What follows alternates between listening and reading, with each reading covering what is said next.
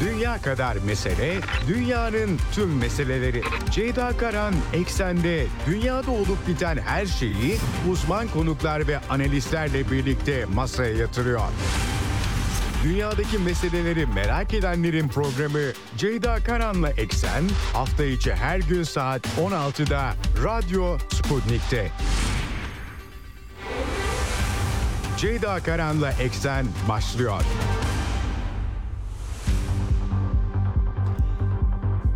Eksenden merhabalar efendim. Bugün 13 Aralık 2023 günlerden çarşamba. Dünyadan haberlerle karşınızdayız. Hafta ortasındayız. İsrail-Filistin çatışmaları ile ilgili dün akşam saatlerinde yine e, kritik gelişmeler yaşandı.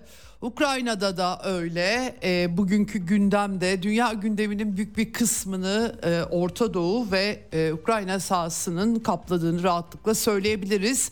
İsrail-Filistin çatışmasının 68. günü bugün ve Uluslararası diplomasi dün akşam BM Genel Kurulu'na bir kez daha taşındı ve bu sefer e, sonuncusundan daha fazla bir farkla e, 153 ülkenin Evet oyuyla ateşkes çağrısı kabul edildi. 193 ülkeden. Daha önce 121 idi. Ama tabii bir sonucu değiştirmedi. E, çekimser kalanlar var. 10 ülke sadece e, red oyu verdi. Tabii Amerika üzerinde baskının arttığını söyleyebiliriz. E, diplomatik anlamda bu da teslim ediliyor. Joe Biden'ın açıklamaları var e, somut olarak pek bir şey değiştirmiyor Amerikan yönetiminin İsrail'e her türlü desteği devam ediyor ama tabii diplomatik anlamda da bir tecrit hali giderek katmerleniyor. Aktaracağım birazdan notları hem Joe Biden'ın açıklamaları var. Biden aynı zamanda Ukrayna lideri Zelenski'yi Beyaz Saray'da kabul etti. Ukrayna ile ilgili de büyük bir sıkıntı hali var Amerikan yönetiminde. Çünkü kongreden istedikleri fonları çıkartamıyorlar. Zelenski dün e, saat farkı da var. Temaslarda bulundu. Pek bir şey değişmemiş gibi gözüküyor. Çok fazla vakit de kalmadı. Noel tatili başlayacak. 15 Aralık'a kadar bir paket geçse bile neyi değiştirecek Ukrayna sahasından kritik gelişmeler var. Ee, bunları da size aktaracağım. Tabii aynı şekilde Avrupa Birliği yarın ve öbür gün AB zirvesi var. Orada da gündem hem Orta Doğu hem Ukrayna baş konular. Ee, bu konuda e, Avrupa Birliği'nde 50 milyar dolarlık bir para çıkarması umuluyor. Tabii Avrupalılar tek başlarına bu işi üstlenemeyecekleri için bir sıkıntıdalar. Pek çok not var size aktaracağım bugün e, dünyada bütün gidişatı belirleyen iki kriz odayla birlikte e, hakikaten e, kestirmesi de güç bir yere gidiyor. Tabii Orta Doğu'da bölgesel olarak genişlemesi bu krizin riskleri devam ediyor. İsrail Lübnan hattı e, Yemen'deki Husiler oradan da e, notlar e, olacak size aktaracağım.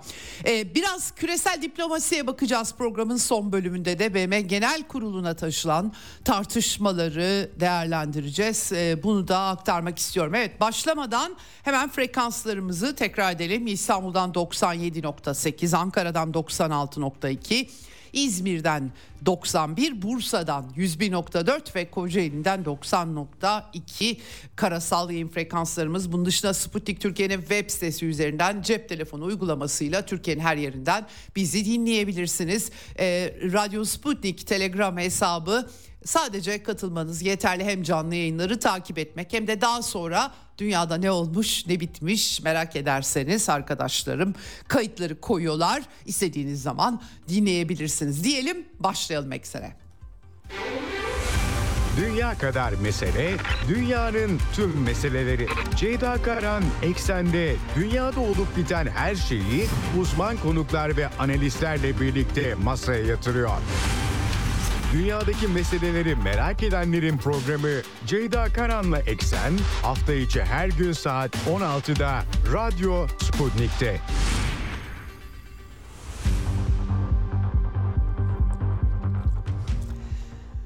Evet 68. gün 68 gündür bütün dikkatimiz Orta Doğu'ya çevrildi. İsrail-Filistin e, çatışmaları Hamas'ın 7 e, Ekim'de yaptığı baskınla tetiklenmişti ve e, İsrail'in tabii uzun yıllardır e, bu bu kadar büyük bir e, e, saldırıya uğramamıştı. Bunun hışmıyla Gazze şeridinde başlattığı operasyonlar onların devam ettiğini belirtmek gerekiyor. Can kaybı sayısı 18.400'de ifade ediliyor. Hızla artıyor ölümler. Yaralı sayısı 68 günde 50 binle ifade ediliyor. Bunların can kaybının 18 binden 18 binin 8 bini çocuklardan 6200'ü kadınlardan oluşuyor. Son açıklanan rakamlar bunlar tabii enkaz altında kalanlar da var. Ee, tabii büyük bir dram var insani açıdan su sıkıntısı yağmur sularını e, içmek üzere e, biriktirmeye çalışan çoluk çocuk görüntüler e, gerçekten çok sıkıntılı. Dün İsrail e, Gazze'ye yardım tırlarının kontrolü için e, Kerem Şalom e, sınır kapısını da açtı ama e, tabii yardımlar çok sınırlı gidiyor. E, görüntüler e, ha, hakikaten insani açıdan kabul edilmesi çok güç görüntüler. Bir şehir savaşı olsa bile burada hiçbir şekilde insancıl hukuk işlemiyor. Çok net gözüküyor. Ben e, geçtiğimiz haftadan beri de anlatıyorum. Toplu gözaltılar özellikle bunların görüntüleri de yayınlanıyor. E, maalesef e, kimi hesaplar sosyal medyadan açılıyor ve burada zulüm görüntüleri de yayınlanıyor. İsrail açısından parlak bir durum olmadığını belirtmek gerekiyor. Birleşmiş Milletler Operasyonel Uydu Uygulama Programı Kasım sonunda uydu görüntülerinden bir geniş rapor yayınlamış. Bu yıkıma işaret ediyor aslında ara sıra e, böyle bir e, değerlendirmeler bir takım değerlendirmeler çıkmıştı. Yüzde 18 Gazze şeridinde binaların e, en az %18'inin yıkıldığı gaz, e, özellikle kuzey bölgelerinde aslında uydu görüntülerinden de binaların hali zaten belli oluyor.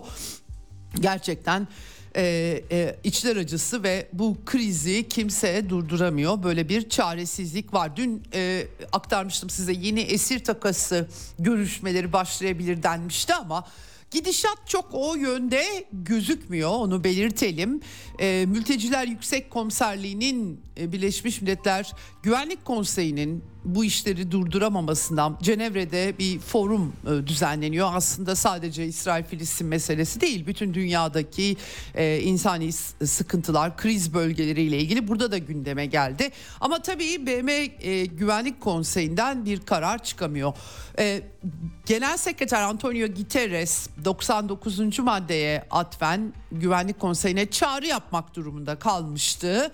E, 2017'de başa geldiğinden beri ilk kez diye belirterek ama Güvenlik Konseyi'ne sunulan tasarı e, kabul edilmemişti. Genel kurul tekrardan acil toplandı dün akşam saatlerinde e, ve e, bu sefer tabii Mısır'ın e, öncülük ettiği ama e, çok sayıda ülkenin e, eş sunucu olduğunu belirtmek gerekiyor. E, yüze yakın ülkeden bahsediliyor ve e, Türkiye'de dahil 193 üyesi var BM e, Genel Kurulu'nun resmen devlet düzeyinde temsiliyet bulunan özel acil oturum yapıldı ve burada oylama yapıldı ve oylamada insani ateşkes, sivillerin korunması, rehinelerin tümünün ön koşulsuz serbest bırakılması, derhal bırakılması ve insani erişim e, BM ajanslarının talebi e, bir tasarıya yansıdı. Bu tasarı 153 oyla kabul edildi. 193'te 153 ülke destekledi. 10 ülke hayır tabii e, Amerika Birleşik Devletleri ve İsrail başta olmak üzere Avusturya, Çekya, Guatemala, Liberya, Mikronezya, Nauru, Papua Yeni Gine gibi e, ülkeler, küçük ülkeler, Paraguay e, hayır oyu kullandılar. 23 ülkede çekimser kaldı ki bunların arasında yine e, bir takım küçük ülkeler ama Almanya, Macaristan, Arjantin, Bulgaristan, İtalya, Gürcistan, Hollanda Avrupa'dan, Slovakya, Güney Sudan, Ukrayna, Britanya gibi ülkeler bunlar çekimser kalanlar oldu. E, maalesef yani BM mekanizması işletilemiyor ama e, diplomatik anlamda e, genel kurulda dünya kamuoyunun e, eğer bir yansıması olarak değerlendirebilirsek değişimlere işaret ediyor. Çünkü 27 Ekim'de en son bir e, genel kurul toplantısında bir karar kabul edilmişti. Bu karar 121 ülke evet oyu vermişti yine benzer bir tasarıya. Bu sefer o 121 153'e çıktı. E, bağlayıcı değil genel kurul e, kararları ama tabii ki küresel kamuoyunun hissiyatını yansıtıyor dememiz gerekiyor. Bunun dışında tabii sayısız e, güvenlik konseyine sunulan tasarı oldu. Fakat Amerikan yönetimi bunların hepsini veto etti. Sonuncusu da birkaç gün önce olmuştu ve tek başına veto etmişti Amerikan yönetimi. Dolayısıyla e, biraz böyle e, Amerika'nın İsrail'i e, savunmak adına tabii yanında bir takım 10 ülke 23 çekimseri de e, bir kenara koymak gerekiyor elbette ama giderek e, yalnızlaşma görüntüsü ortaya çıktı diyebiliriz rahatlıkla bu tespiti yapabiliriz. E, Filistin yönetimi Dışişleri Bakanlığı genel kurulda ortaya çıkan görüntüden memnuniyetlerini dile getirdiler. Bunun tabii ki hemen yorumu yapıldı. Nebil Ebu Rudeyne Filistin Dışişleri Sözcüsü 153 ülkenin bu karar tasarısının lehine oy vermesinin dünyanın ezici bir çoğunlukla Filistin halkının ve haklı davasının yanında olduğunu doğruladığı görüşünü dile getirdi. Tabi İsrailler aynı görüşte değiller. İsrail e, Büyükelçisi de oylama sırasında Hamas e, liderlerinden birinin telefon numarasını e, bir pankarta yazıp kaldırdı ve işte bunu arayın rehinelerimizi bıraksınlar e, gibi e, bir vurgu e, yaptı. E, İsrail'in vazgeçmeyeceğini e, vurguladı. Mağdur olanın İsrail olduğunu vurguladı. Yani e, hakikaten bir düğme dönüştü. Rusya'nın e, BM daimi temsilcisi Vasilina Benzia'nın açıklamaları vardı. BM acil oturumunda yaptığı. Burada tabii Amerikan yönetiminin e, ateşkesi e, engellediğini e, vurguladı. BM'deki kolektif çabaların e, sonuca ulaşmamasına Amerika'nın tutumunun yol açtığını bunun çok taraflı diplomasinin durması anlamına gelmediği herkes tabii güvenlik konseyi işlemiyor e, uluslararası barışın ve istikrarın e, tesisi açısından bu saptamalar doğal olarak yapılıyor ama mekanizma böyle. Biraz tabii ülkelerin e, dengelere dikkat etmesini de gerektiren. Çünkü farklı çıkarlar var elbette. Ülkeler belli pozisyonlar alabiliyorlar ama tabii ki küresel kamuoyunu yansıtması bakımından burada Amerika'nın e, ne kadar kritik sadece veto hakkı değil ama e, duruşu itibariyle ve o duruşun da 153 ülke tarafından onaylanmaması bakımından ortaya çıkan tabloya dikkat etmek gerekiyor. Vasilina Benzia dedi ki yani bu güvenlik konseyinin amacını yerine getirememesi değildir. Olayları doğru adlandıralım. Amerika'nın barışı koruma çabalarının önünde durmasıdır dedi. Siyasi bir değerlendirme yaptı burada e, dikkat çekici bir biçimde. E, bunca zamandır kararlı bir adım atılamamasının sebebinin bu olduğunu dile getirdi ve e, aynı zamanda yakın zamanda e, BM Güvenlik Konseyi üyeleri olarak Refah sınır kapısına Mısır'la Gazze'nin e, güneyinde e, bir ziyarete gittiklerini söyledi ve onunla ilgili de çarpıcı bir değerlendirmede bulundu. Çünkü tabii bizatihi gidip görüntülerde çok sayıda görüntü yansıyor ama kendileri gidip gördüklerini sakat çocuklar, ailelerini kaybetmiş çocuklar, uzuvları kesilmiş anneler gördüklerini e, ve izin verilmeyen yardımların izin geçmesine izin verilmeyen e, hazır bekleyen kamyonları gördüklerini e, dile getirmiş ve aklıma çok çarpıcı da bu değerlendirme. İkinci Dünya Savaşı sırasında Nazilerin Leningrad'a uyguladığı ve yaklaşık 900 gün e, süren bombardıman ve açlık yüzünden 1 milyondan fazla Leningradlı'nın hayatına mal olan abluka geliyor. Gazze'nin kaderi de aynı mı diye sormuş. Tarihsel bir anıştırma yapmış gerçekten çok dikkat çekici. Şimdi bu manzara tabii Amerikan yönetimi, Amerikan diplomasisi, Amerika'nın ikna ediciliği açısından kritik bir e, görüntü sunuyor. Joe Biden yönetimi rahatsız haliyle müttefikini bir yandan desteklemek, bir yandan da ortaya çıkan bu görüntüler ve buna duyulan e, tepkileri yönetmek ikilemiyle karşı karşıya oldukları açık. Bir çözüm de getiremedikleri çok açık.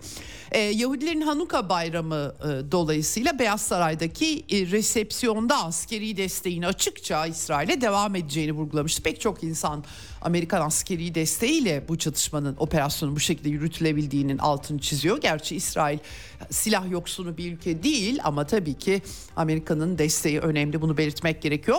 Ee, Biden Yahudi toplumuna duyduğum sıcaklık ve bağlantı sorgulanamaz. Birkaç yıl önce Siyonist olmak için Yahudi olmak zorunda değilsiniz. Ee, ben de bir Siyonistim dediğimde sıkıntıya girmiştim ve eleştirilmiştim demişti. Açıkça pozisyonunu dile getirmişti.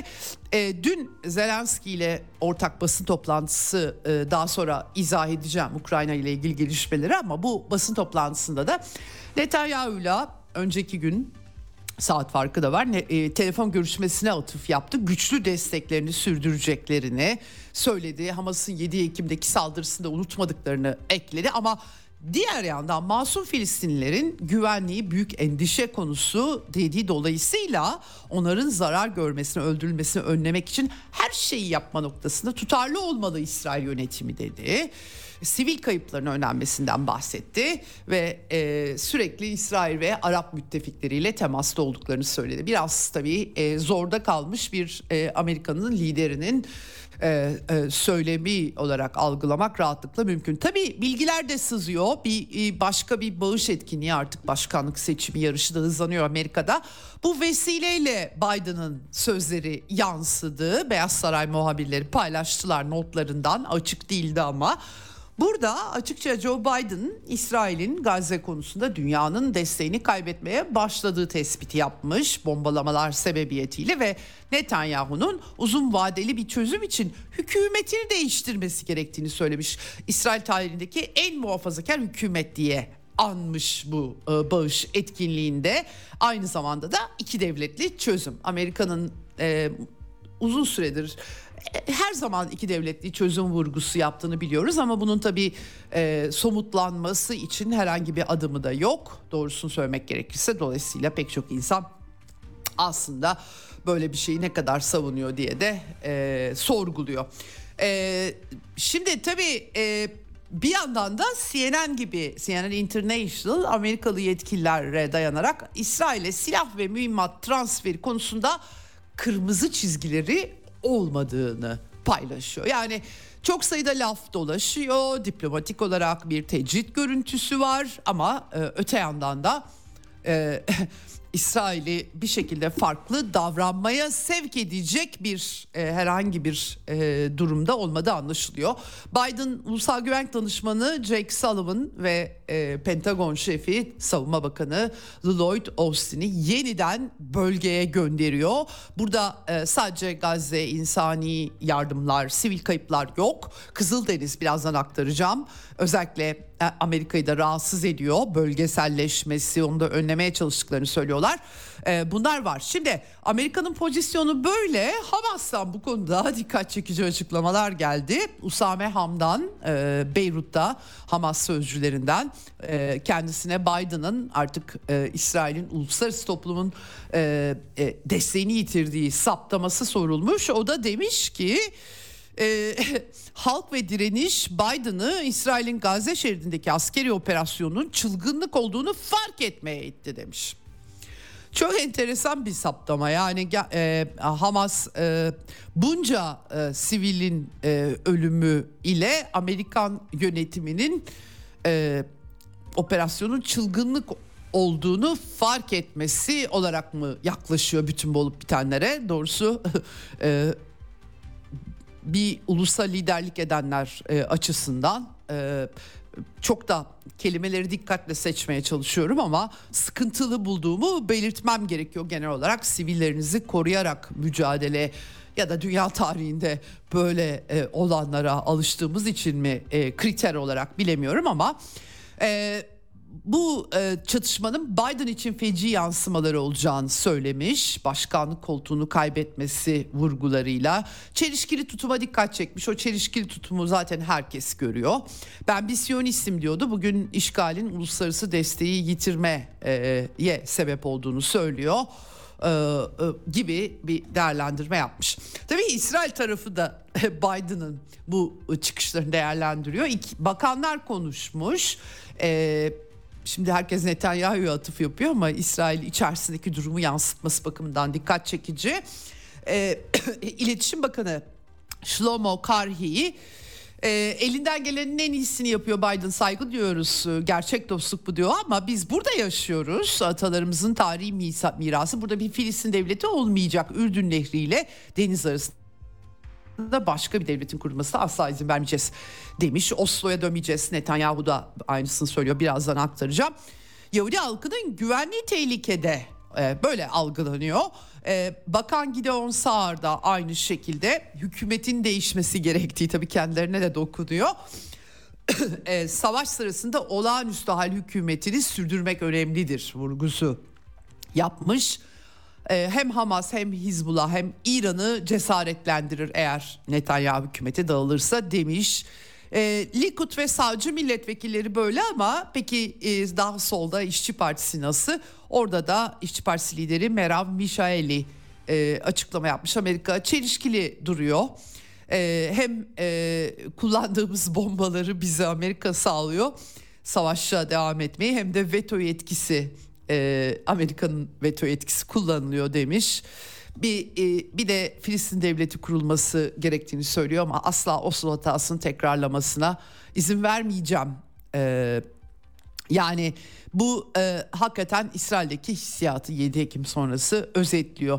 E, ne, tabii İşçi Partisi Netanyahu'nun savaş sonrası için bir çözümü olmadığını dile getiriyor. E, e, herkes bunda e, hemfikir. Bir de Amerika ile bu konuda e, Netanyahu hükümeti çok anlaşamıyor öyle anlaşılıyor. Netanyahu da açıklama yaptı X hesabından dün gece gördüm ben de video yayınladı. Daha çok dünyaya böyle artık özel basın toplantıları yapıyorlar tabii ama X hesabından video yayınlıyor e, Netanyahu. Burada Amerika'nın e, Amerika'ya takdirlerini bir kez daha iletti Hamas'ın yok edilmesi ve rehinelerin geri dönmesi için verdiği destekten ötürü. Biden ve ekibiyle yaptığımız yoğun görüşmelerin dedi Netanyahu Gazze'de e, karadan girilmesi savaşı sona erdirmeyi amaçlayan uluslararası baskının kontrol altına alınması konusunda tam destek aldık dedi. Yani Biden ne dese e, Netanyahu onu yalanlayacak nitelikte konuşuyor. Evet diyor Netanyahu teslim ediyor artık zaten ortaya serildi. Hamas'tan sonrası için anlaşmazlıklar var. Ne olacak Gazze'de diye ama e, umarım burada bir anlaşmaya varırız. Pozisyonumu netleştirmek istiyorum demiş İsrail lideri. Oslo'daki hatayı asla tekrarlamayacağız. Yani Oslo, herkes Oslo Oslo diyor. Oslo anlaşmaları toprak karşılığı güvenlik ilkesine dayanarak Arafat Filistin yönetimiyle yapılmıştı. Ee, bir takım Batı Şeria'da toprak parçalarının e, devrini içeriyordu ama tabii öyle bir sürece dönüştü ki intihar saldırılarıyla güvenliğin sağlanamaması burada Hamas'ın da maalesef çok önemli rolü var. Ee, Filistin özerk yönetimi kurulan Filistin özerk yönetiminin efektif bir kontrol e, elde edememesine neden oldu. İsrail bunları çok iyi kullandı e, ve nitekim kimileri Hamas'ı da desteklediklerini o zamandan beri e, iddialar değil sadece kimileri somutlanmış meseleler. Yani yumurta tavuk meselesi çıktı Oslo'dan ve o topraklar devredilmedi. Tam tersine Yahudi yerleşimlerinin sayısı arttırıldı ve Hamas'ın intihar saldırılarıyla İsrail içlerinde e, işte Tel Aviv'deki diskolarda e, yaptığı saldırılarla yarattığı ortam aslına bakarsanız bir fırsata dönüştürüldü. Şimdi tabii asla Oslo'ya da geri dönmemek vurgusu önemli. Bu da şu demek ne bir e, açıkça Netanyahu diyor ki bir Hamas devleti ya da El Fetih devleti olmayacak. E, buradaki zorluk şu tabii ki haritayı açıp baktığınız zaman Batı Şeria ile Gazze arasında bir bağlantı yok ve e, bir yerde Hamas e, siyaseten e, iktidarı öyle ya da böyle elinde tutuyor. Öbür tarafta Filistin özel yönetimi. İsrail açıkçası bu, bu ikiliği daha da derinleştirdi siyaseten.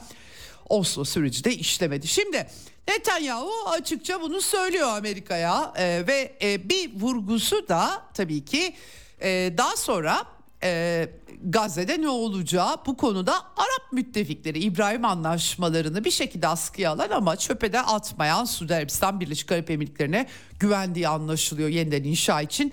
Nitekim e, Birleşik Arap Emirlikleri'nin BM'deki daimi temsilcisi Lana Zaki Nuseybe e, Wall Street Journal gazetesine demiş ki ertesi gün yani Hamas operasyonu bittiği zaman e, altyapının yeniden inşası için destek ve fon sağlanacak. E, ama iki devletli çözüme giden net bir yol e, sunulması e, lazım.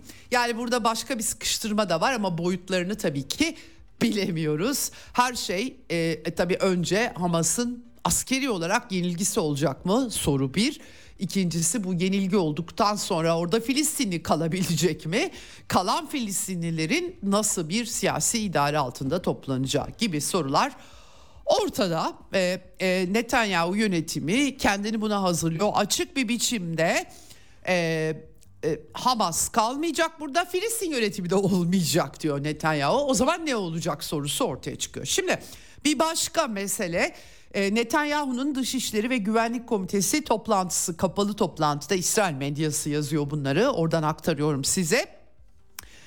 E, Netanyahu yönetimi aynı zamanda Filistin yönetimiyle bir çatışma olasılığına yani Batı Şeria sadece Gazze değil buna hazırlandığı iddia ediliyor.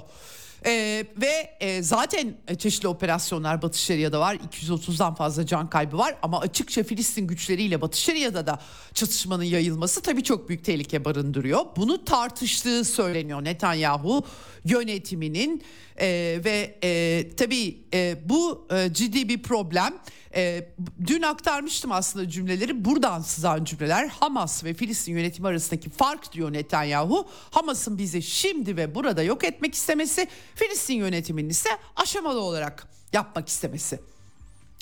E, aslında Eylül ayında BM Genel Kurulu'nda gösterdiği harita e, ya döne, dönebiliriz buradan. Hiçbir biçimde bir Filistin yönetimi de kalmaması sadece Hamas değil Gazze'de.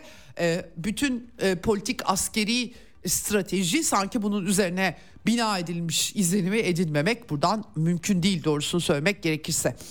Tabii burada Filistin yönetimi de e, Hamas'a karşı yeterince çaba harcamamakla e, suçlanacak bir durumda. Bütün bu olup bitenleri Hamaslılar da takip ediyorlar İsrail medyasından tabii ki. Bu konuda Filistin yönetimine e, çağrı yapılmış Hamas'tan. E, artık işgal yönetimiyle güvenlik koordinasyonuna son verin diye. Bu topyekun savaş anlamına geliyor bu arada onu belirtmek gerekiyor.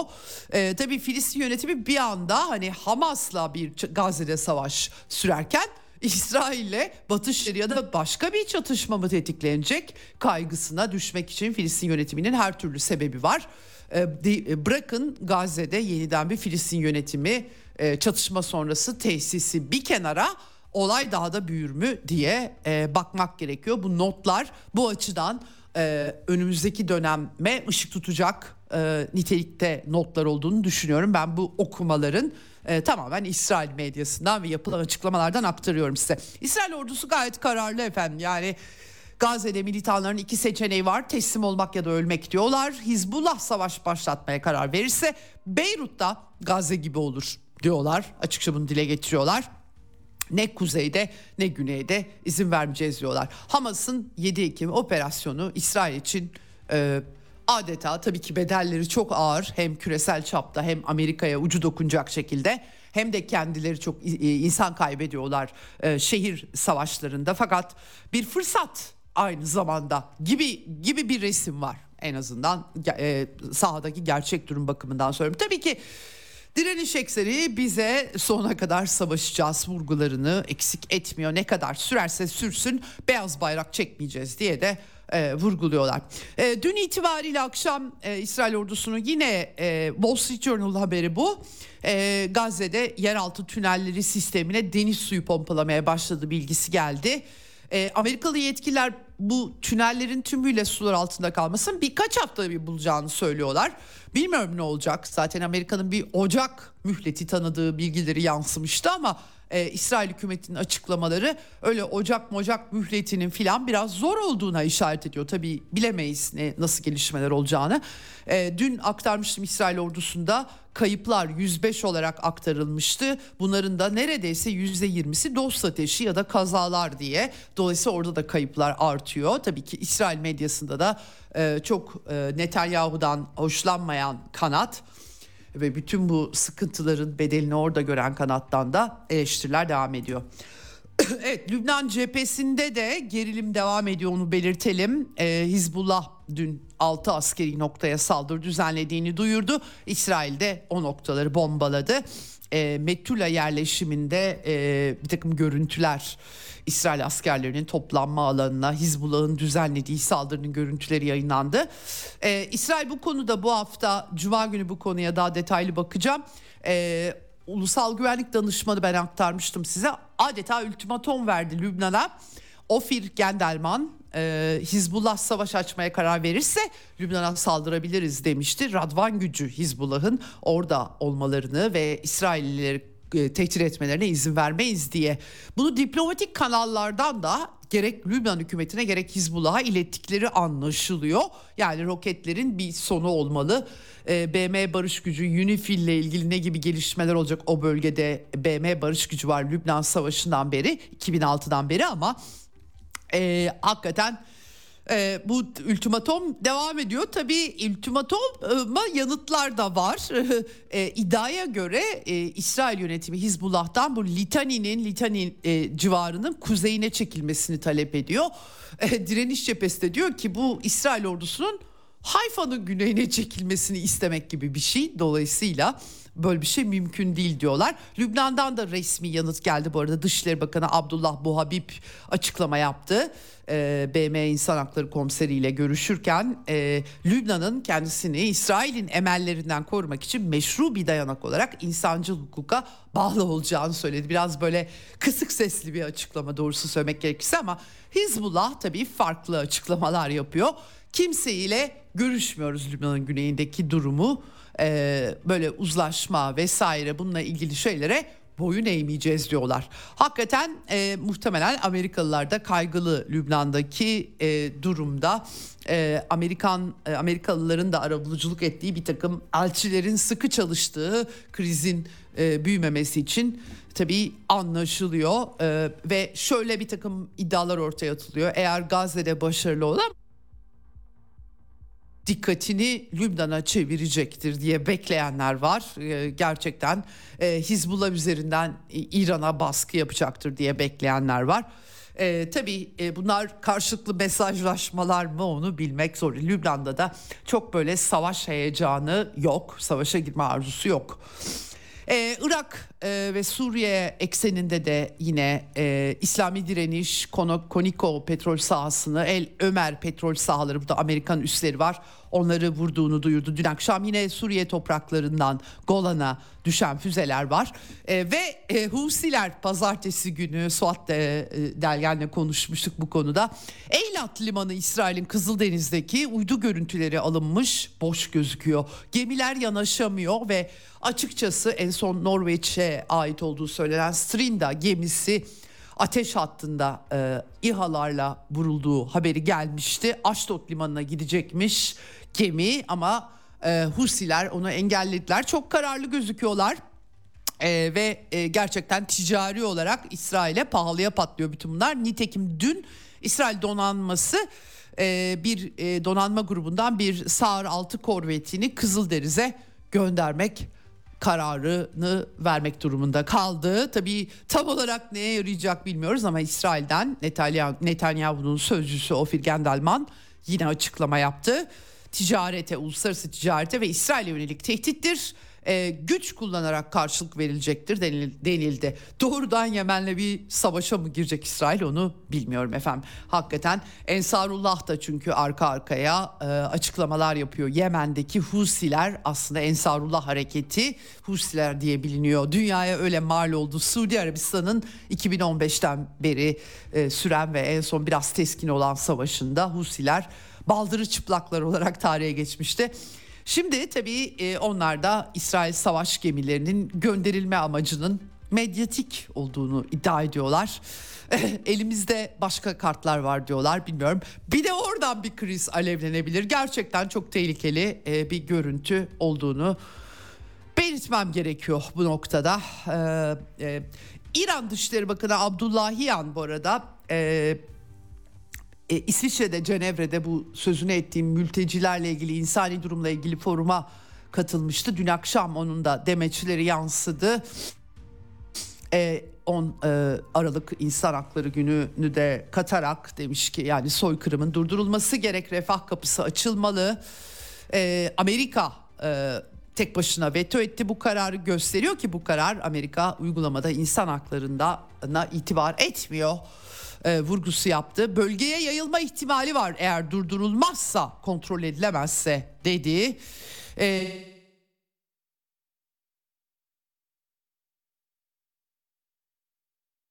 savaşın kendilerini etkileyeceğini hala zor durum e, öngörülemez bir patlama riski var bölgede dedi. Ee, yani Hamas ve Hizbullah kendi silahlarını da üretiyor artık. Kaldı ki Ukrayna'daki kara borsadan silah da alıyorlar diye de bir de altın çizmiş İran Dışişleri Bakanı. Evet Amerika bu çok uzun aktarmayacağım ama tavsiye ediyorum. John Mearsheimer Amerikalı profesör Gazze'deki savaşı değerlendiren Substack hesabından e, değerli bir yazı kaleme almış ve gerçekten e, Gazze hakkında söyleyeceğim hiçbir şey İsrail ya da Amerika'yı e, politikalarını değiştireceğine inanmıyorum ama tarihi kayıtlara geçmesi için yazıyorum demiş. Pek çok açık kaynaktan gelen bilgiye dayanarak e, yapılanın hiçbir anlamı olmayan askeri amaca hizmet etmeyen bir insanlık suçu olduğunu e, yazan e, bir e, makale kaleme almış John Mearsheimer e, dikkat çekici bir makale. E, Holocaust'un e, dehşetinden sürekli bahsedildiğini söylüyor ve Amerika'da da bugün Gazze üzerinden soykırım tartışmaları yapan akademisyenler olduğunu anımsatıyor. E, Filistinlilerden açıkça insan hayvanlar, insan canavarlar gibi bahsedilmesi İsrailli yetkililer tarafından bırakın aşırı sağcıları Cumhurbaşkanı tarafından bahsedildiğini anımsatıyor. Gazze'nin dümdüz edilmesinden bahsedildiğini e, anımsatıyor ve bu kadar terörize ettiğiniz zaman insanları buradan bir sonuç elde etmenin mümkün olmadığını e, vurgulamış. E, İsrail liderlerine, onların Amerikalı savunucularına ve Biden yönetimine basit bir soru sormak zorunda kalıyorum. Hiç mi terbiyeniz yok demiş. İnsani bir tepki dile getirmiş John Mearsheimer. Evet. Eee Tabii e, uluslararası diplomasi ile ilgili çabaları programı son bölümünde konuşacağım. Maria Zaharova BM mekanizmasını Amerika'nın sürekli vurduğunu dile e, getirdi. Rusya Dışişleri Sözcüsü ama e, Dışişleri Bakanı Sergey Lavrov'un da bugün Federasyon Konseyi'nde açıklamaları var bu konuda e, İsrail'in e, İsrail Hamas'ı her türlü aracı kullanarak imha etme hakkına sahip olduğuna inanıyor e, ve görüyoruz gözümüzün önünde demiş 18 binden fazla sivil öldü her geçen gün artıyor durum feci. İsrail'in güvenliğini zayıflatacak veya ihlal edecek hiçbir anlaşmayı asla kabul etmeyeceklerini e, altın çizmiş Lavrov ama bu güvenliği sadece ve sadece bağımsız Filistin devleti e, sağlayabilir. E, BM kararlarına uygun bir biçimde BM'nin öncülük etmesiyle bir konferans Giteres'in düzenlenmesi gerekiyor. E, yoksa sorunun çözümsüz kalacağı ve Orta Doğu'nun da aşırılıkçılığının körükleneceği saptaması yapmış Sergey Lavrov özellikle bu vurgular önemli tabii Rusya'nın bakış açısına. Orta Doğu'da bu arada Mısır'da Cumhurbaşkanlığı seçimleri düzenlenmeye başlanmıştı oylama e, üçüncü ve son günü de dün tamamlandı. Ee, ama e, henüz sonuç belli değil tabii ki. Beklemek gerekiyor. Biraz Mısır'da uzun süreye yayılıyor. Öyle bir günde bitmiyor. 18 Aralık'ta sonuçlar açıklanacak. İlk turda sonuçlanmazsa da 8-10 Ocak tarihlerinde ikinci tura gidilecek. El Sisi muhtemelen sandıktan birinci çıkacak. Son Orta Doğu notumda e, bu. Buradan hemen Ukrayna'ya geçmek istiyorum. Orada da çok önemli gelişmeler var. Sahada e, Rusya ordusunun Mariinka'yı Donetsk'in çok yakınında ben de ziyaret ettiğim zaman e, dibine kadar gitmeye çalışmıştım Marinka'ya. E, tamamen e, Rusya kontrolüne geçtiği bilgileri dün akşam Telegram kanallarına yansıdı. Rusya Savunma Bakanlığı bu konuda tırnak içinde daha muhafazakar, tam doğrulanmamış bilgileri aktarmıyor ama Telegram kanallarında e, savaş blokçuları gerçekten bu krizin başından bu yana pek çok bilgiyi paylaşıyorlar bizimle. Onları takip ettiğiniz zaman olup bitenleri daha iyi anlıyorsunuz. E, bunların başında e, Kolonel Kassat var, Boris Rojin. Onu ben de takip ediyorum. E, şimdi e, Mariinka'nın dışında Bahmut, Arkemovs'tan ötesi Bogdanovka, Çasofyar'a öncü birliklerin ulaştığı, Avdiivka'ya yerleşim bölgelerine Rusya güçlerinin şaşırtıcı bir biçimde hızlı bir biçimde. Çünkü orası çok müstehkem mevki. 2014'ten bu yana öyle e, Konstantinovka var e, oralara kadar uzandığı e, Herson Krinki artık Ukrayna medyası bile niye insanları oraya gönderiyoruz köprü başı tuttuk Herson'da diye ama insanlar ölüyorlar e, hiç de bir işe yaramıyor diye şikayet ediyorlar böyle bir durum var. Aslında resim şu Ukrayna ordusunun yaz taarruzu başarısızlıkla 4 Haziran'da başlamıştı ve başarısızlıkla sonuçlandı ama Eylül ayına gelindiğinde de iş bitmişti bile. Fakat bu tabii ki dile getirilmedi. Sahte e, bilgiler yayıldı artık tamamen ortada. Küçük küçük bir takım köylerin alınması bu alınan her şey geriye gitti. Onlar da yitirildi. Böyle bir durum var. Ee, Ukrayna içerisinde bunların tezahürlerini görüyoruz. Ee, artık Mihail Podolyak, Zelenski'nin danışmanı, başkent e, Kiev ölecek ama asla bir Rus şehri olmayacak gibi açıklamalar yapıyor. Yani Kiev tabii bir Rus şehri açıkça bunu dile getirmek gerekirse vaktiyle de uzun yıllar Rus İmparatorluğu'nun olmuş bir şehir. Ama illa bunun altını bu şekilde çizmek mi gerekiyor tabii? Aynı kültürden bahsediyoruz, aynı dilden, aynı insanlardan bahsediyoruz. Niye bu kadar bir nefret? Bu ancak nasyonalizmle olabilir. Böyle vurgular var. Şimdi Ukrayna bu koşullarda Zelenski artık açıkça savunma stratejisine geçmekten bahsediyor. Çatışmayı dondurma haberleri her yerde ve artık Batı medyasında rahatlıkla görebilirsiniz bunları. Generalleriyle ve savunma bakanıyla bir toplantı yapmış Zelenski. Sızan bilgiler bunlar Ukrayna Telegram kanallarından da yansıyor. Bu bilgilerde bir Zelenski hattı oluşturma. Rusya'nın Surovikin hattının benzerini oluşturma talimatı verdiği 2800 kilometre. E, açıkçası bu koşullarda nasıl yapacaklarını ben çözebilmiş değilim. E, çünkü hangi birlikler, hangi ekipmanlar, hangi kaynaklar e, pek çok insan bunu tartışıyor. 2021'de aslında bir takım Poltava'da, Sumi'de e, belediye başkanlarına tahkimat talimatı verilmiş ve e, bir buçuk yıl önce yani ve hiçbir şey yapılmamış. Dolayısıyla nasıl yapılacak, hangi güçlerle yapılacak?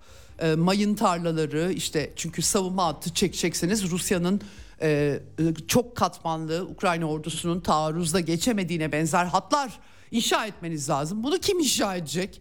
Özel şirketler deniyordu. Gerçekten çok dramatik. Bu arada e, Özel Kuvvetler Komutan e, Yardımcısı eski e, Sergey Krivonos e, çok çarpıcı bir açıklama yapmış. Mezarlıklarda yer kalmadı demiş. Amerikalıların son Ukraynalıya kadar şiarını resmen Zelenski yönetim burada hayata geçiriyor. Artık kendi içlerinde bunu dile getiriyorlar. Ee, tabii e, e, bu ısrar niye sonu Ukraynalıya kadar e, sorusunun yanıtı Amerikan politikalarında artık tamamen oraya bağlamak mümkün. İçeride Ukrayna'nın darbe riski bu güvenlik ekibi e, e, Budanov'un da yer aldığı e, askeri istihbarat yetkileriyle e, toplantı yapmış Zelenski ve e, darbe riskini tartışmışlar. E, spontane bir biçimde insanların ayaklanması, askerlerin askerler cephede e, ro, e, rotasyona da tabi tutmadan insan kaynağı yetmiyor çünkü Batılıların mucize silahları işe yaramadı. İnsan tüketiyorlar ve e, oturup uzlaşmaktan bahsetmiyorlar bile. Gerçekten çok acayip ve sürreal e, bir şey içerisinde kıvranıyorlar.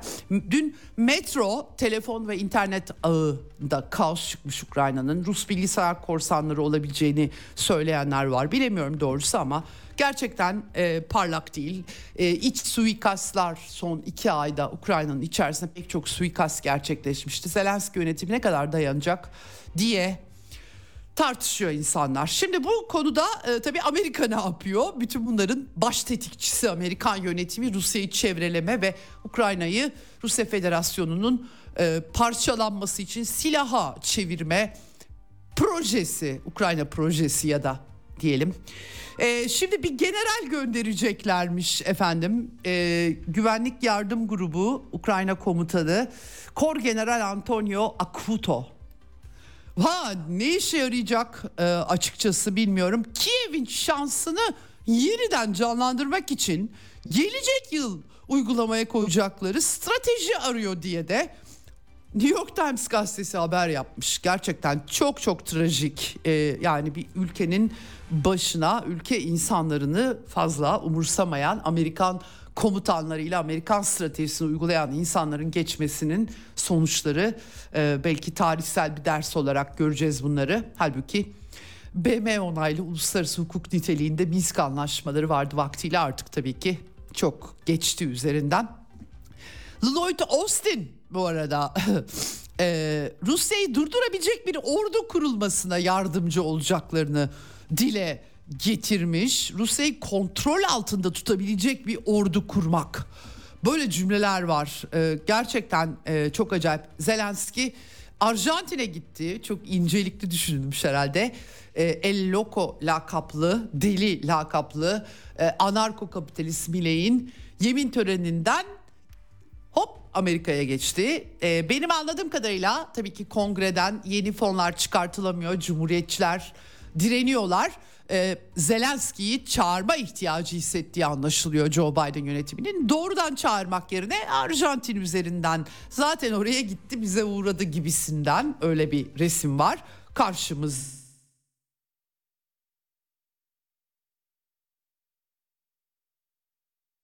E, bunu neyle yapacaklar? Hangi silahla yapacaklar? Ha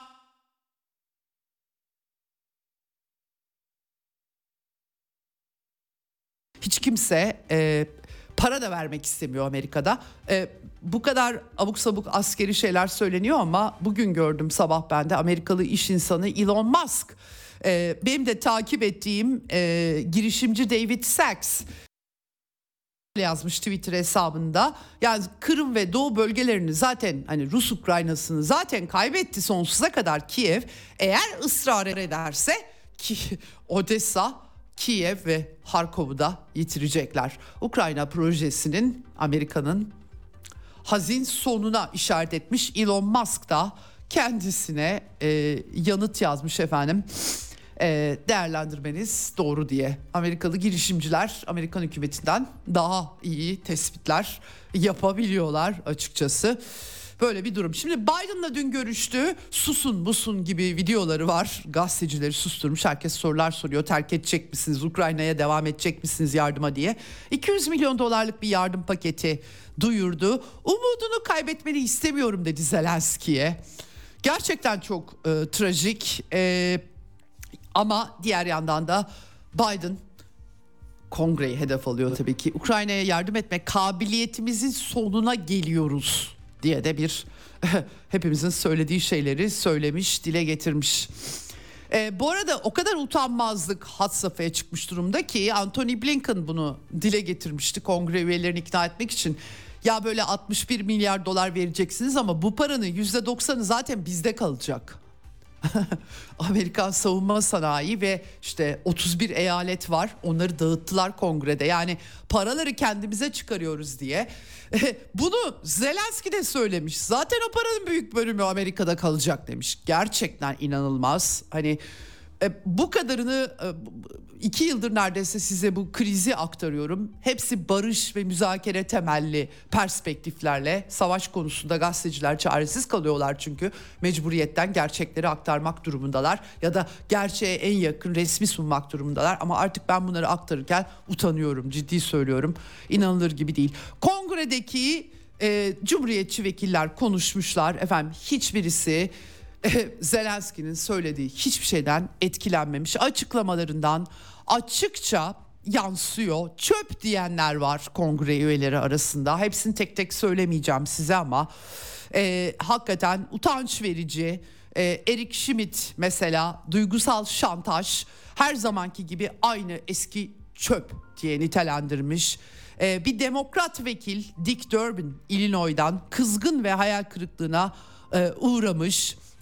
efendim e, Alabama senatörü askeri çatışmayı kazanabileceğine hiçbir zaman inanmadığını aynı şekilde yenilgi her zaman vardı. O kadar acayip ki e, dolayısıyla bilmiyorum 15'ine kadar kongre hani kendi hesaplarıyla zaten paralar da kendilerine gideceği için belki de bir onay verirler iki günde ama parlak geçmemiş e, kongredeki temasları ve e, hakikaten e, Amerikan yönetimi bu işi başka nerelere taşıyacak çok merak ediyorum. Rusya'nın değerlendirmeleri de o yönde. Anatoly Antonov Rusya'nın e, ABD Büyükelçisi gezi boş çıktı demiş. Herkes e, Kiev'den gelen dilenciden bıktı. E, yaptırımlar Rusya'ya yeni açıkladılar. Bunu da kötü bir oyunu süsleyerek güzelleştirme diye nitelendirmiş. Tabii e, Rus, Rusya'nın e, savaş alanında kazanmaktayken krizi dondurmaya yanaşıp yanaşmayacağı Amerikalılar 2024 başkanlık seçiminde savunma kurmak vesaire bir yandan acaba dondurmak, görüşmek bunların hesabını yaptıkları anlaşılıyor. Zelenski'yi de çağırarak fantazyalardan vazgeçmesi Amerikan Kongresi'ndeki durumu kendi gözleriyle görmesini de sağlamış oldu. Amerikan yönetimi bir yandan elinden geleni yardımı yapacaktır Amerikalılar mutlaka ama hani 200 milyon dolar vesaire. Hatırlatayım geçen hafta Ukrayna hesaplarına sızmıştı. Ee, Zelenski'nin artık iktidar mücadelesine tutuştuğu Genelkurmay Başkanı Zaluzni'nin kazanmak için 400 milyar dolara ihtiyacı oldukları şaka gibi 60 milyar dolar çıkamıyor. Böyle bir durum var ve Rusya Federasyonu'na da habire birileri müzakereye oturur diye bakıyorlar. Zaharova en son ulusal güvenlikten sorumlu başkan yardımcısı Jonathan Feiner'ın bu konudaki söylemlerini saçma diye nitelendirmiş vaziyette. Ee, böyle bir durum var. Tabii Avrupalılar panikte çünkü bu işte kabak onların başına patlayacak. Yarın öbür gün Avrupa Birliği zirvesi var.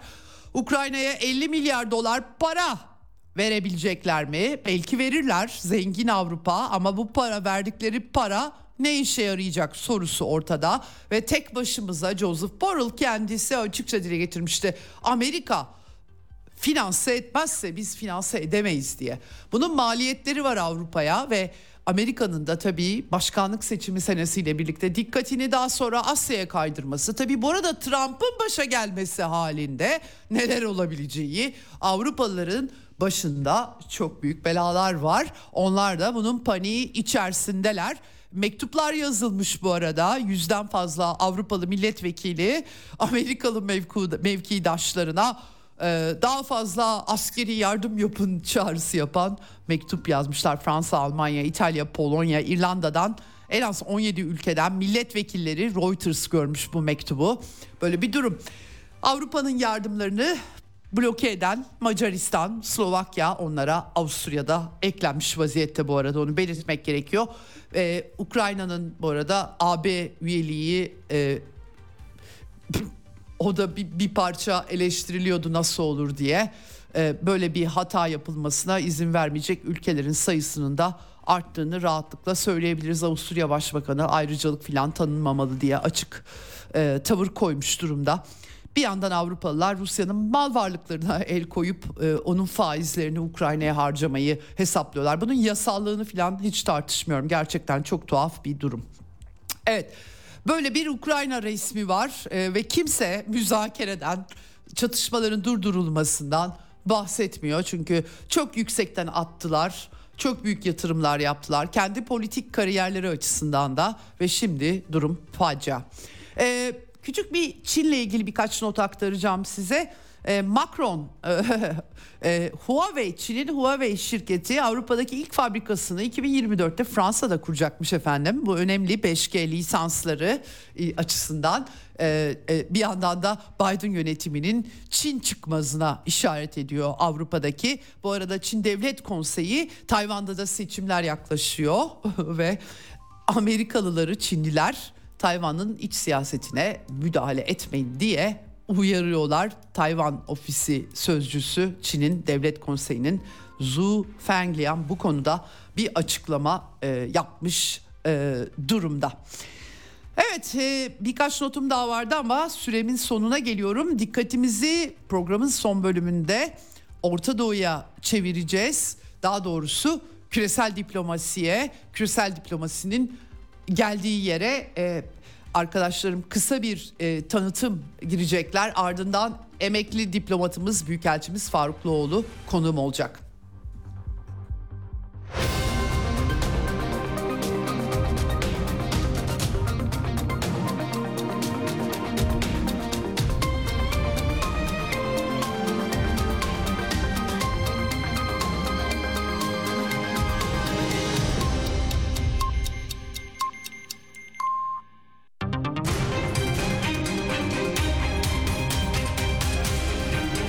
Radyo Sputnik. Anlatılmayanları anlatıyoruz.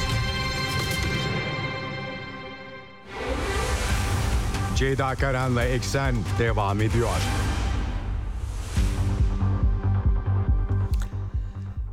Evet Eksen'in son bölümündeyiz. Dünyadaki gidişatı size özetlemeye çalıştığım hakikaten hiç parlak değil. Ne Orta Doğu'daki durum ne Ukrayna'daki durum. Herkes sürekli savaşlara yatırım yapıyor. Barış, müzakere, diplomasi bunlar da işlemek durumunda. Tabii ki çıkarlar farklılaşabiliyor. Tabii ki perspektifler, siyasi duruşlar farklılaşabiliyor ama barış içinde bir arada yaşamanın başka yolu yok. Müzakere ve diplomasi. Şimdi telefon hattımızın diğer ucunda emekli büyükelçimiz Faruk Loğlu var. Ee, kendisiyle küresel durumu konuşacağız, konuşmaya çalışacağız. Hoş geldiniz efendim yayınımıza. Teşekkür ediyorum. Teşekkür ediyorum. Hoş bulduk. Çok teşekkür ediyorum ee, Büyükelçim e, katıldığınız için Eksen'e. Ne zamandır konuşamamıştık sizinle. E, maalesef dünyadaki krizler ve e, bu krizler e, konusunda ama dönüp dolaşıp diplomasiye geliyoruz. E, e, kimi çıkarlar uzlaşamayabilir ama konuşarak meseleleri e, çözmekten başka yol da yok. Bunun da aslında e, siz de çok iyi biliyorsunuz uzun yıllar daha hizmet de verdiniz Türkiye dış politikasında. E, diplomasi. E, şimdi Orta Doğu'daki krizi hepimiz e, şaşkınlıkla izliyoruz. 7 Ekim'den bu yana 7 Ekim'de de şok yaşamıştık. Sonrasında da maalesef durum parlak değildi.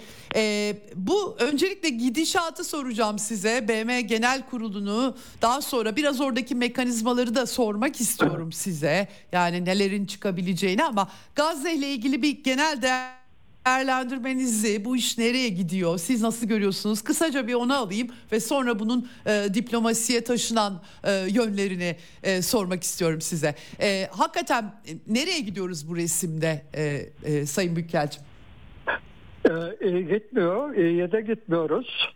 Ee, daha evet. kötüleşme ihtimali, yayılma ihtimali bana göre hala e, var. Hı hı. E, çünkü hı. E, e, İsrail gözü kara bir şekilde e, bütün e, iç hukuk, dış hukuk, uluslararası kuralların hepsini bir kenara iterek e, Hamas'ı yok etme yolunda bir bir yaklaşım içinde, bir anlayış içinde. Şimdi işin en başına döner isek Hamas'ın yaptığı terör saldırısı terör saldırısıydı. İsrail'in tepkisi Hamas'ın bir terör örgütü olduğu gerçeğini de değiştirmiyor. Fakat e, İsrail'in e, bu e, tepkisi e, özellikle e, sivilleri, çocukları, kadınları, hastaneleri hedef alan e, tepkisi yapılan bütün uyarılara rağmen uluslararası toplumun büyük bir kesiminden e, gelen bütün uyarılara rağmen bir türlü bunun arkası kesilmiyor.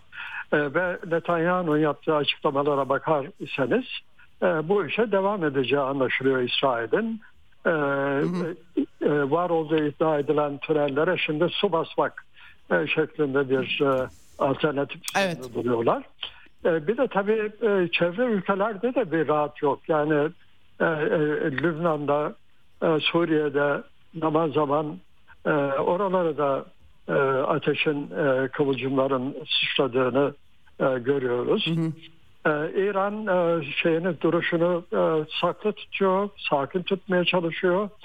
Fakat hem İsrail'in hem Amerika'nın hem Batı'nın düşüncelerinin arkasında acaba İran ne yapar düşüncesi var. Hı hı. Bunun yanı sıra bugüne kadar yapılan bütün çağrılar, ateşkes çağrısı, ister çeşitli uluslararası gruplar mesela İslam teşkilatı, İslam Konferans Teşkilatı tarafından olsun. bu çağrılar da dikkate alınmıyor. O bakımdan Gazze'deki durum da yani evet. zaten evet. dramatik de daha da dramatik hale geliyor. Özellikle sivil halkın, çocukların, kadınların hastaların sağlığı bakımından. Evet, evet efendim. Ee, şimdi tabii e, kaçınılmaz olarak önümüz gözümüzün önünde bu arada bütün bunlar yaşanıyor. Hani nerede duracağını sizin işaret ettiğiniz gibi çok kimse de artık kestiremez hale geldi.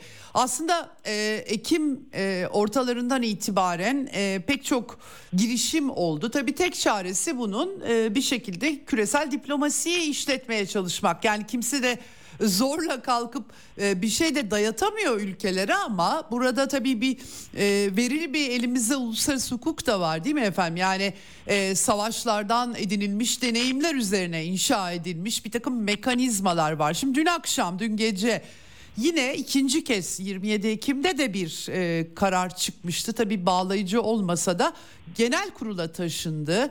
E, ve burada 27 Ekim'de 121'di o 153'e çıkmış. E, biraz Amerika'nın e, yalnız kaldığı bir resim oluştu. E, bu görünümü nasıl yorumlamak lazım bu gidişatı? Siz nasıl görüyorsunuz? Yani bir herhalde küresel e, diplomaside e, e, bir, bir küresel çoğunluk da oluşmuş gibi bu e, yavaş yavaş bu baskıların sonuç vermesi bakımından BM'nin kendi işleyişi bakımından. Örneğin e, şu örneği vererek e, bunu söylemek istiyorum sormak istiyorum daha doğrusu size. Rusya'nın daimi temsilcisi bir takım tabii ki Rusya kendi perspektifini e, belirterek açıklamalar yapmış ama burada diyor ki e, e, güvenlik konseyinin e, amacını yerine getirememesi değil bunun sebebi. Çok taraflı diplomasi var ama bunu e, ısrarla barışı koruma odaklı yapmak gerekiyor. Bu engelleniyor demiş.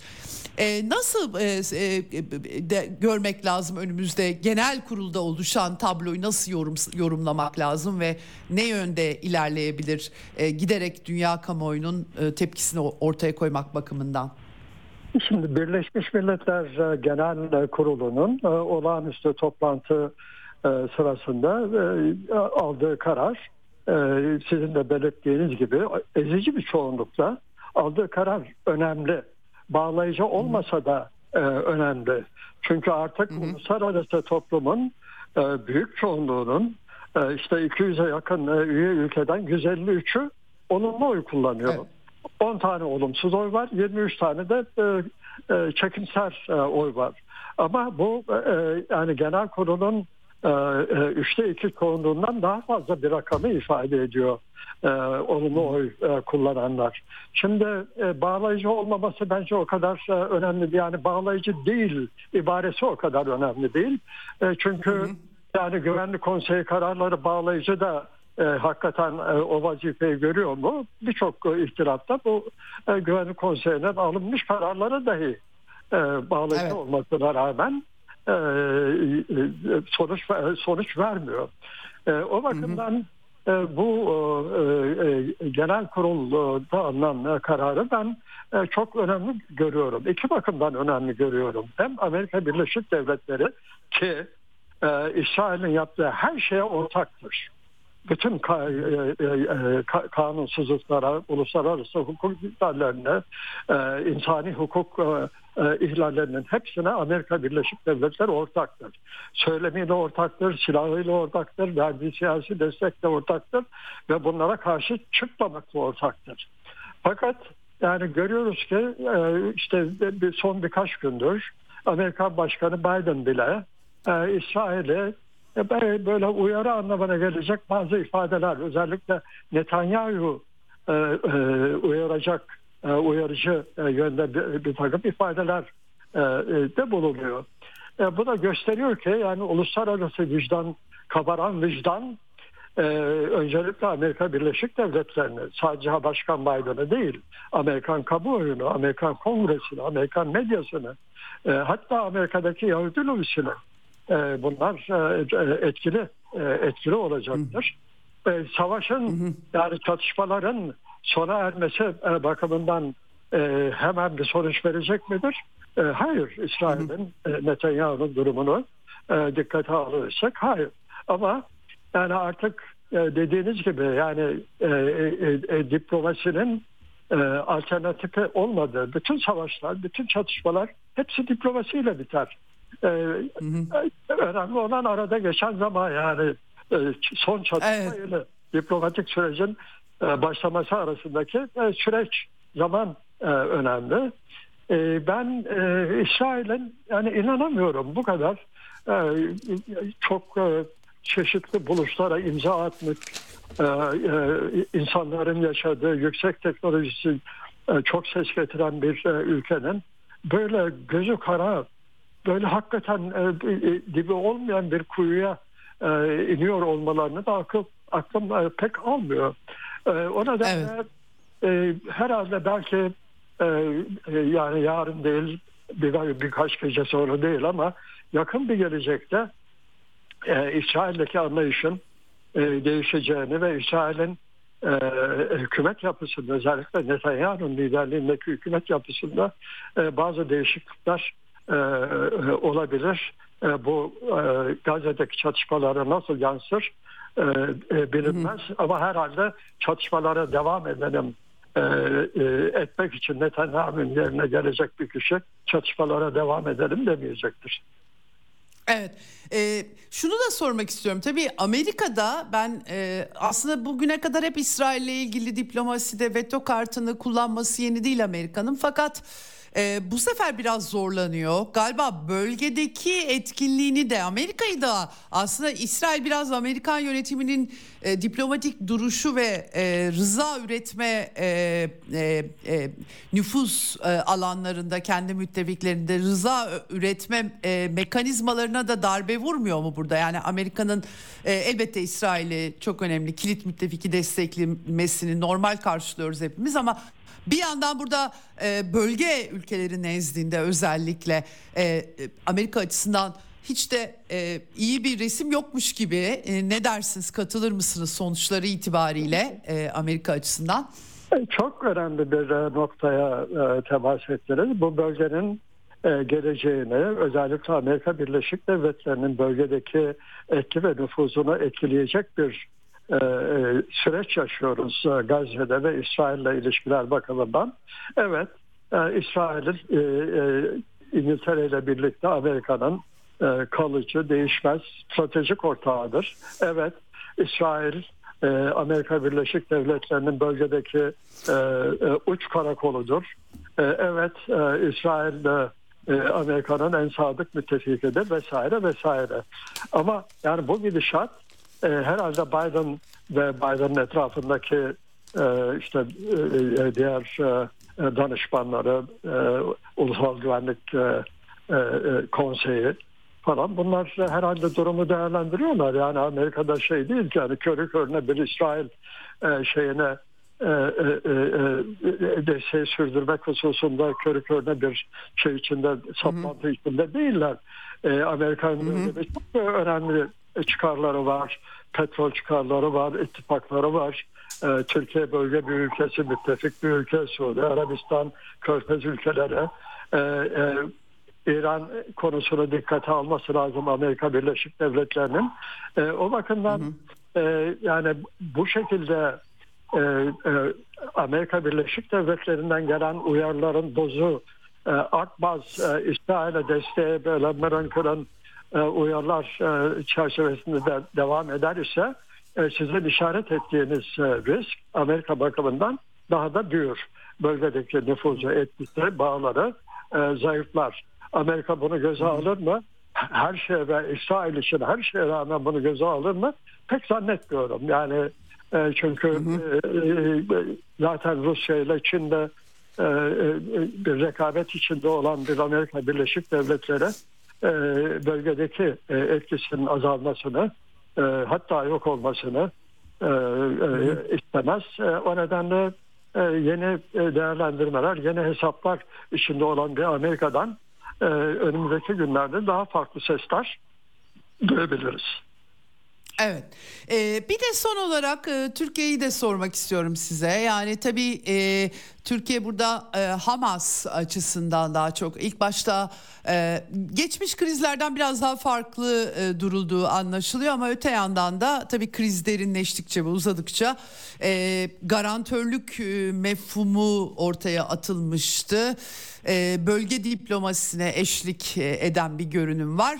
Bir yandan da retorik çok yüksek tabii Hamas'ın işte bir e, meşruiyeti üzerinden bir e, vurgu. Bir yandan da tabii Netanyahu'nun gidiş gitmesine yapılan bir yatırım varmış gibi gözüküyor. E, olayların tabii Türkiye biraz daha soğukkanlı duruyor. Bu arada çok da eleştiriliyor Arap dünyasında. E, farklı bir destek herhalde bekleniyor. Yani pek de e, e, e, e, ticaretin kesilmemesi üzerinden eleştiriliyor ama retoriğin çok yüksekliği üzerinden bir tutarsızlık da herhalde gözleniyor ama bilemedim siz nasıl değerlendiriyorsunuz? Daha soğukkanlı duruş e, faydalı olabilir mi? E, yahut e, biraz daha farklı mı durmak lazım? E, nasıl dengelemek e, daha e, hayırlı olur? bizim açımızdan? Yine çok güzel bir soru. Soğukkanlı bir duruş için Türkiye bakımından e, durum çok geç. Yani e, bir yandan Hamas e, terör örgütü değildir, e, bir milli mücadele e, e, örgütüdür e, diyen Türkiye. Öbür taraftan e, İsrail retoriği e, e, şimdiye kadar yani e, giderek artan bir e, şeyle e, dozla e, İsrail aleyhtarlığı, Netanyahu aleyhtarlığı e, Türkiye'yi e, bu konuda herhangi bir rol oynamaktan e, kalıcı olarak e, e, dışlamıştır. Yani bu e, e, bağlamda e, oynaması gereken yani aracılık rolünü oynaması gereken Türkiye hangi anlamda İsrail ile ilişkileri olan e, Filistin hatta Hamas'la ilişkileri olan bir Türkiye değil bir Arap ülkesi Katar üzerinden bu işler e, e, yürütülüyor. Buna da dikkat etmek lazım. E, o bakımdan Türkiye'nin bu garantörlük e, önerisi neyin garanti edileceği belli değil. Kimin bu garantiyi kabul edeceği belli evet. değil. Yani evet. bu, bu, bu, bu, bu, böyle yani bize varız çünkü e, ta öteden beri Davutoğlu'ndan beri Türkiye bir e, hem oyun kurucu hem oyun bozan bir ülke e, noktada olduğu iddiasını hala sürdürüyor. E, şimdi bu iddianın bir başka tezahürü olarak e, görüyorum. Garantör e, olabiliriz e, şeklinde. Kimin garantisi, neyin garantisi, nasıl garanti ediyorsun bunlar hiç belli değilken e, böyle ortaya evet. çıkmak e, yapılması gereken yapılması gereken e, hem İsrail'le hem Hamas'la e, savaşı çatışmaları sona erdirecek e, Filistin'de yönetimiyle e, bir diyalog içinde olmak bütün kanalları açık tutmak e, gerekir. E, İsrail karşıtı Türkiye'yi bir yere e, götürmez. Hamas dostluğu bir yere götürmez. Yani Hamas odaklı bir e, e, politika e, çökmeye mahkumdur. Bunu bir siyasetçimiz söyledi. E, şimdi e, oradan alıntı yapıyorum. Adını söylemeye gerek yok. Çok doğru bir hı şey. E, yani Hamas odaklı bir e, e, Filistin politikası çökmeye mahkumdur. Hı hı. Evet. Çok teşekkür ediyorum efendim değerlendirmeler için. Çok evet. e, sağ olun. Hem e, buyurun, buyurun. Yani zor, e, çetrefil e, bir e, konu.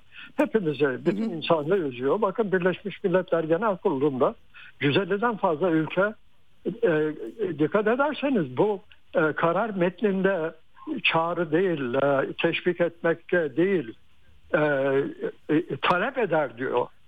Yani bu bu hı hı. ilk defa e, kullanılıyor benim hı hı. bildiğim. İngilizcesi hı hı. yani demands diyor, urge demiyor, hı hı. E, calling demiyor. Demands yani hı hı. talep ediyor hı hı. diyor. Evet. E, bu e, bu hı hı. talebe İsrail'in ve Hamas'ın e, kulak vermesi lazım.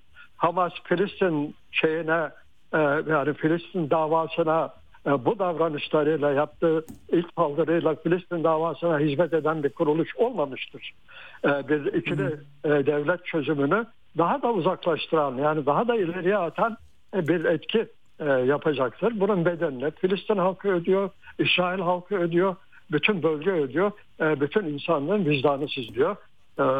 Çok çok zor, kötü bir durum. Hı hı. Evet. Çok teşekkür ediyorum efendim tekrardan. Çok sağ olun değerlendirme için. Çok önemli der. Sağ olun. Hoşçakalın. Hoşçakalın. Evet emekli büyükelçimiz Faruk Loğlu'ndan değerlendirme aldık. Gerçekten çok önemli e, noktalara işaret etti. Bu metnin e, üslubu, dili e, genelde bu tarz e, kararlarda e, çağrı yapılır taraflara. E, burada e, talep ediyor dedi. E, e, bir diplomat olarak hemen kendisi yakalamış. Ben o kadar dikkat etmemişim artık herhalde. E, çok sayıda karar e, bir şekilde tartışıldı, tasarı oldu. E, buna o kadar dikkat etmemişim doğrusu. Bunu hemen altını çizeyim Büyükelçime atfen. E, aynı şekilde e, bağlayıcı olmaması meselesi herkes ya canım genel kurul kararı deniyor. Bunun bir politik yansıması var tabii ki bütün dünyada oluşturduğu siyasi baskılar var ama e, yine e, Sayın Faruk Loğlu'nun işaret ettiği gibi bağlayıcı oluyor Güvenlik Konseyi kararları da ne oluyor e, demesi önemli. E, burada hemen Ukrayna ile ilgili Minsk anlaşmalarının BM 2202 sayılı BM Güvenlik Konseyi yani bağlayıcı bir karar olduğunu mesela aklıma düşüyor benim. Ona da Amerikalılar ve Ukrayna uymamıştı. Yine bir çatışma ortamının yaratılmasına hizmet etti. Yani e, özetle BM Güvenlik Konseyi onaylı olması kararların e, ve bağlayıcı olması son tahlilde her zaman işe e, de e, yaramıyor. Pek çok bağlayıcı olup uygulanmayan karar var. Pek çok ülkenin çıkarlarına da gelmediği için uygulanmayan karar var. Dolayısıyla bu perspektiften genel kurul kararına e, yaklaşamıyoruz. E, ama şunu ortaya koyuyor. 193 ülke arasında 153 ülke artık böyle bir Gazze görmeye devam etmek istemiyor açıkça. Bu resmi de saptamak lazım. Bu da tabii ki e, tıpkı e, Faruk Loğlu'nun işaret ettiği gibi Amerikan diplomasisi üzerinde bir e, tazik yaratıyor. Şimdiye kadar e, değiştiremedi durumu ama tabii hepimiz başka da yol yok e, bu koşullarda herkes bunu konuşarak zorlamaya çalışacak. Çin'in konferans önerisi vardı. Bugün aktardım size Sergey Lavrov'un BM'nin öncülüğünde, Giteres'inde ayrıca Arap Birliği, İslam İşbirliği Teşkilatı gibi kuruluşlarında vurgulayacağı bir nevi konferans toplamak, tarafları uzlaştırmaya çalışmak, politik çözümler üretmek, insanların ölmesini durdurmak iki taraftan da e, e, ve bir orta formül bulmak. Diplomasi bunun için var. İşletilebiliyorsa eğer maalesef Batı dünyası son 30 yılda özellikle bütün dengeleri alt üst ettiler. Ee, uluslararası hukukun uygulanması konusunda çok sancılı bir resim ortaya çıkmasına yol açtılar. Bunların izleri de var geldiğimiz durumda. Evet, bunu da altını çizmiş olalım efendim. Ee, yarın görüşmek üzere Eksen'den. Daha iyi bir gündem sözü de veremiyorum ama e, dünyada olup bitenleri aktarmaya devam edeceğiz mecburen. Yarın görüşmek üzere Eksen'den. Hoşçakalın.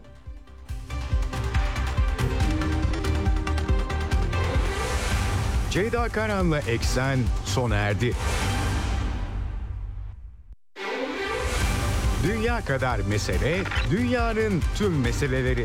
Ceyda Karan Eksen'de dünyada olup biten her şeyi uzman konuklar ve analistlerle birlikte masaya yatırıyor.